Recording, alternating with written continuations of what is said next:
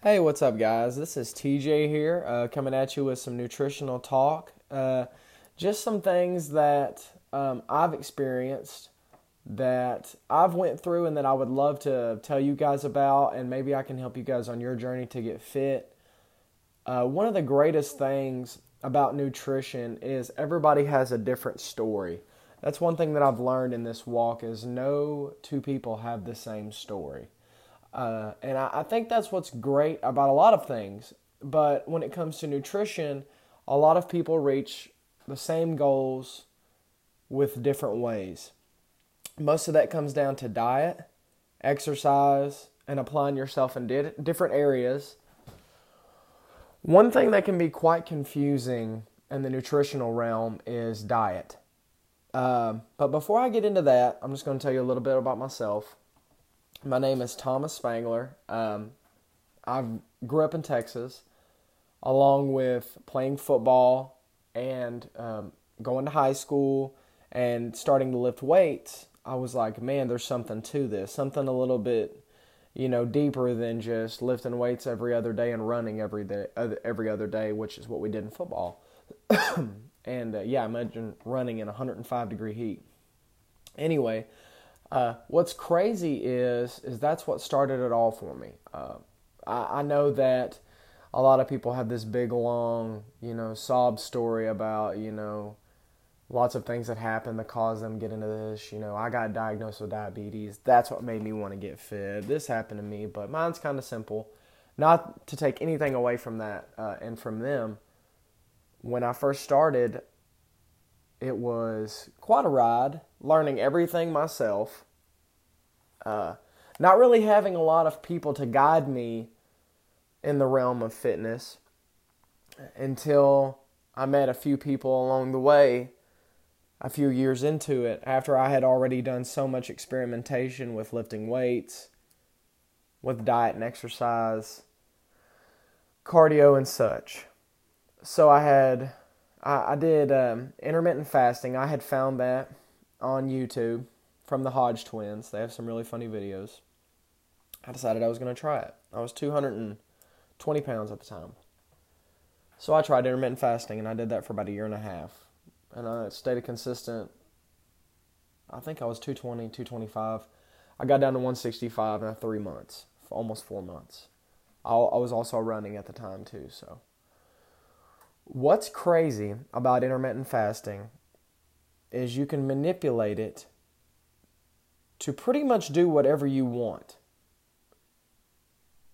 You can come up with different ways of doing it. There's a, you know, you fast for 16 hours, you consume for 8. You fast for 20 hours, you consume for 4 and vice versa in between you can eat for five hours, you can eat for six hours, you can do you can eat for seven. So it doesn't really attest to how soon you get results until you get to the four hour eating window.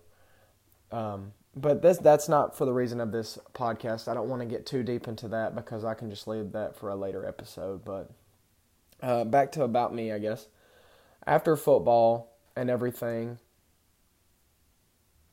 I learned a significant amount from a certain few people, usually older older gentlemen that I found in the gym that I humble myself and listen to what they had to say. Um, not everything that they said was correct in the long run. Uh, knowing what I know now, being in this industry for seven years, eight years, learning what I've learned, experimenting with what I've experimented with when it comes to diet and exercise not taking away from anything anybody has found correct. I'm not writing a book. I'm not making a dramatic outcry to the nutrition community. I just know what works and I know what doesn't work for me. In saying that, this might could be something for you guys. So you can take this and run with it or take it with a grain of salt. I'll leave it up to you. So, one thing you can try first is removing sugary things, simple carb, simple carbohydrates from your diet. that is, you know, so many people always try to go and just in an aspect of saying balls to the wall. Okay? There's there is steps in doing this. There's nothing that has to, it's a it's a it's a journey. It's not a this is a lifestyle change, not a diet. If you look at it as a diet, it's it's not going to be confirmation for you. It's going to be short term. So, if you want something to be long term, you're going to be looking for something that you have to change for life. Okay? So, in saying that, you start small. You if you start big, you're going to lose big. It's the same thing with dealing in stock or anything else like that. You're not going to take your whole life savings not knowing what you're doing and put it in a stock that you have no idea whether it's going to succeed or not. That would be a very illegitimate way and irresponsible way of going about things. So, you can apply that to this as well.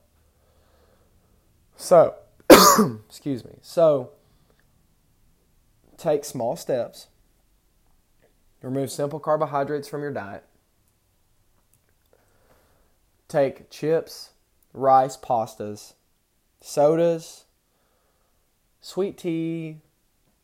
I mean, anything that is a simple carbohydrate. You can Google that. I mean, I could make a list all day long. It's simpler if you just go and find out yourself what a simple carbohydrate is, or a refined sugar, or a refined carbohydrate, which would be along the lines of Snickers, uh, Kit Kats, soda, chips, just stuff that's so easy to digest. And your body doesn't have to work very hard at all.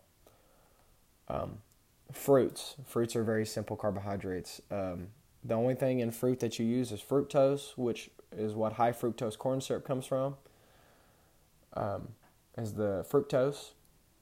And your liver is the only thing that uses that. So, after your liver stores what it needs of glucose or fructose, you store the rest. So, as in anything else, when your body isn't um, overabundance of something, it will store it, such as calories. Our body is not a fat burning machine. Our body is not a muscle building machine. Our body is a fat storing machine. Our body is in a constant state of anything could go wrong at any time. I need to store as much as possible. Food source is good right now, it might not be so good later.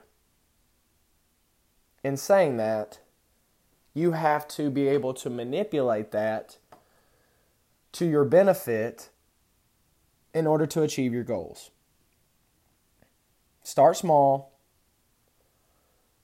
increase what you give up, and what you attain will be greater. So, what you do is, is you after you achieve that for a small amount of time, first of all, you'll lose weight in just doing that, especially if the consumption is high. So you'll remove all of the junk from your diet. It's almost like a detox, removing refined sugars from your system. Then you move on to eating complex carbohydrates sweet potatoes, quinoa, brown rice. Anything that's a, a complex carbohydrate that is extremely hard to digest. Uh, vegetables, broccoli, cauliflower, things of that nature. And those are fibrous carbs. So those are very hard to digest. Anything that's hard for your digest, your body has to work for is better because you burn calories while eating it. So, say a cup of broccoli has 6 grams of fiber, 8 carbs, and 60 calories. You take 6 grams of dietary fiber away from the carbs, technically you're only getting 2 grams of carbs to a cup of broccoli. And those carbs really don't even count. Because your body has your body works so hard to digest that. And it's the same thing for any complex carbohydrate. So, introducing complex carbohydrates into your diet after you remove the simple ones. So, after you've done that, next thing you want to do is start calorie counting. Everybody has what's called a basal metabolic rate. Once you have concluded what your basal metabolic rate is, you'd like to either, if you want to gain weight, if you're a bodybuilder, about 250 to 300 calories above maintenance. And if you're trying to burn about two pounds a week, which is healthy weight loss, but that's about as much as you want to go, then you want to be about 250 to 350 calories a day in the negative. Now, in conclusion with that, if you are exercising, you have to include that in your calorie. So, say I burn 2100 calories a day. Or to maintain my weight, I have to eat 2500. I weigh 248. So, if I do not consume 2500 calories, I am in a catabolic state. Catabolic and anabolic. Anabolic means to build, catabolic means to cut. So, if I'm in the negative, I'm in a catabolic. If I'm in the positive, I'm in an anabolic state. So if I'm trying to gain muscle, you're going to have to gain a little bit of fat with it. That's why there's bulking and cutting. You always see pictures of I'm bulking, shut up, or something like that, you know, and I'm cutting, leave me alone. I don't want to see a piece of cake or something like that, you know. So, um, so now that you're in the negative 300 calories, that adds up over the week. So you know, I, I I'm pretty sure it's 2,000 calories in a pound. So you can only imagine how much stored energy some people have that they eat over what they burn.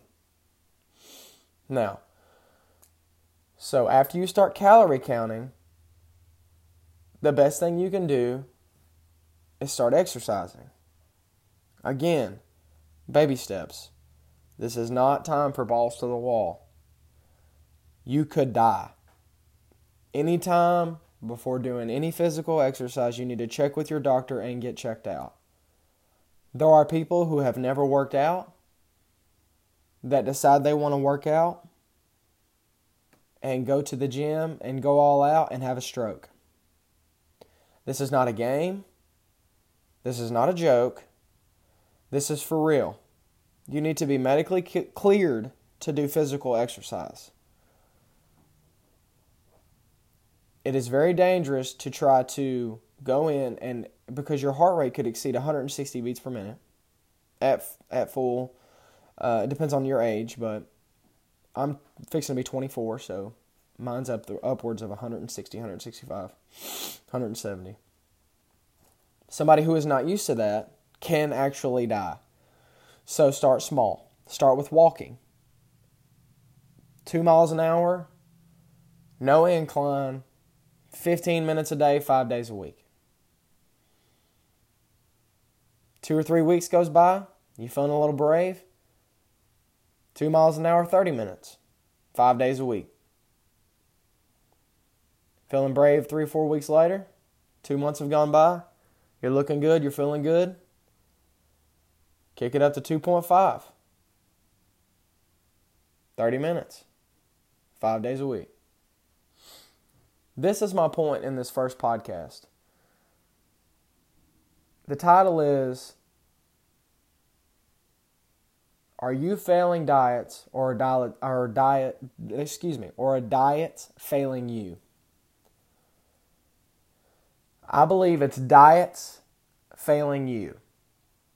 There is an unrealistic expectation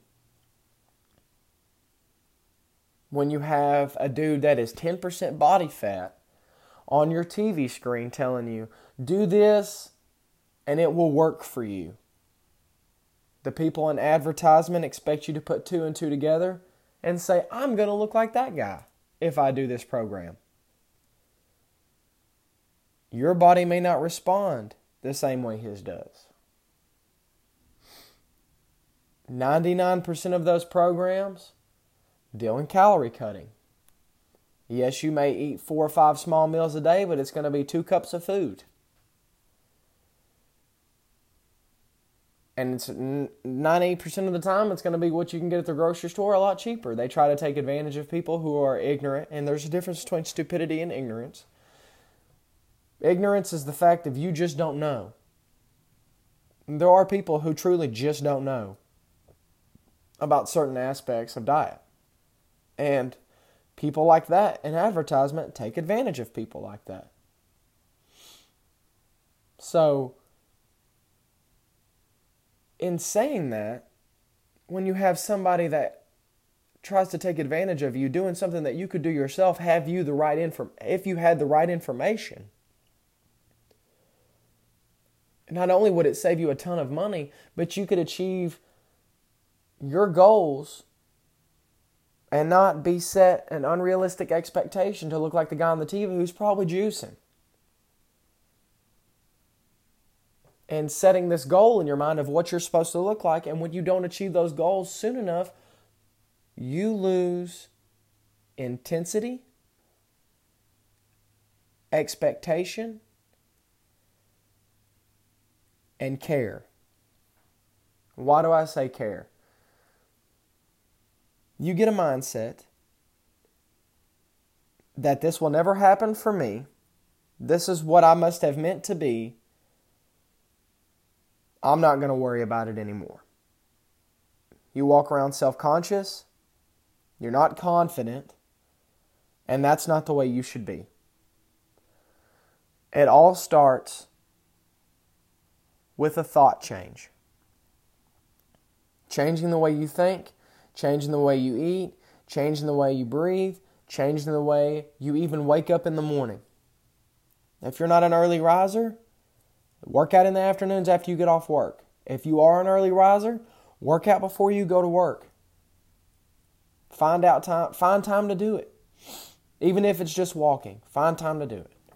Now, seeing as how I've been in this for a long haul, um, I would say I'm not advanced. I don't think everybody is truly advanced besides maybe Arnold Schwarzenegger, Dorian Yates, Kai Greene, Jay Cutler, you know, the big dogs who have been doing this so long, it's like second nature to them. So, I'm not saying I'm an expert. I am getting my degree in nutrition, but this is how diets can fail people. they create unrealistic expectations rapidly enough that if you do not see results soon, you'll feel like you're failing yourself and your diet. Not one diet is the same for everybody. And I've done all of them. The seafood diet, the keto diet, intermittent fasting, carb cycling, nothing but meat for 31 days. I have done them all. And I'm here to conclude that diets can fail you. You're not failing your diet, it's your diet failing you. So, baby steps are the answer to this. Do not set unrealistic expectations and goals for yourself because you'll set a demeanor for failure. Baby steps, small, achieved goals is the way to boost your self confidence and the way you handle the diet and the exercise program you've chosen to do. So, in saying that, in conclusion to all of this, baby steps, your diet is what's failing you. You're not failing your diet. Do not set unrealistic expectations for yourself. And I will discuss each and every one of these diets in detail in other episodes. So make sure to tune in. This is TJ Spangler signing out.